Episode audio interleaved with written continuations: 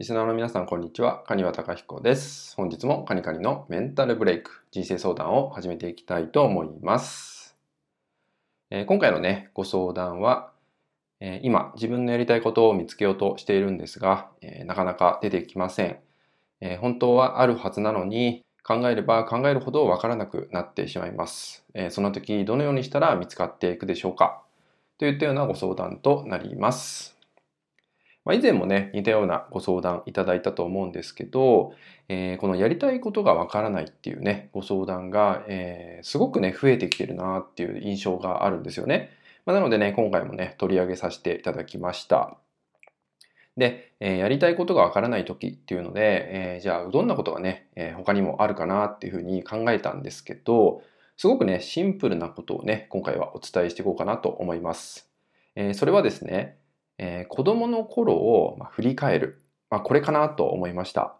えー、まあ、子供と言っても小さい頃もそうですし、もう少しね、大きくなって、えー、まあ、思春期だったりとかね、まあ、あとは、えー、成人の頃とかね、まあ、そのような、まあ、少し前のことでもいいので、ちょっと振り返ってみる。まあ、小さい頃からだんだん振り返ってみるってことをね、まあ、していただくといいかなと思います。で、えー、例えばね、そのやりたいことを、えー、仕事につなげるって言ったような、まあ、風潮というかそういうことがね、最近多いなっていうのもあるんですけど、で、じゃあ仕事とやりたいことってつなげると、なかなかね、線が細くなってしまって、なんか見つけにくいというかね、わからなくなってしまうってことも、まあ、多いんじゃないかなと思うんですよね。なので、一旦、その仕事につながるとか、えー、生きていくためにとかっていうのを、えー、考えずにですね、えー、自分が、まあ、小さい頃からねこう生きてきた中で好きだったことって何だったんだろう？っていうのを、まあ、振り返る時間を作ってほしいなと思います。そうするとすごくたくさん出てくるんじゃないかなと思うんですよね。まあ、例えば音楽をやっていたとかね、え料理が好きだったとか、旅行が好きだったとかね、まあ、いろんなことが出てくると思うしこれって本当に人によって、えー、それぞれ違うんじゃないかなと思うんですよね。なので一旦、まあ、仕事とか、まあ、今ねいる自分の環境っていうのを、まあ、置いといて一旦振り返るどんなことが好きだったのか、まあ、どんなことを大切にしてきたのかっていうのを、えー、とにかくね振り返って、えー、出してみましょうってことですね。でですね、そのやりたいことを知るっていうのにつなげていくためにはですね、一個だけだとなかなか難しかったりするんで、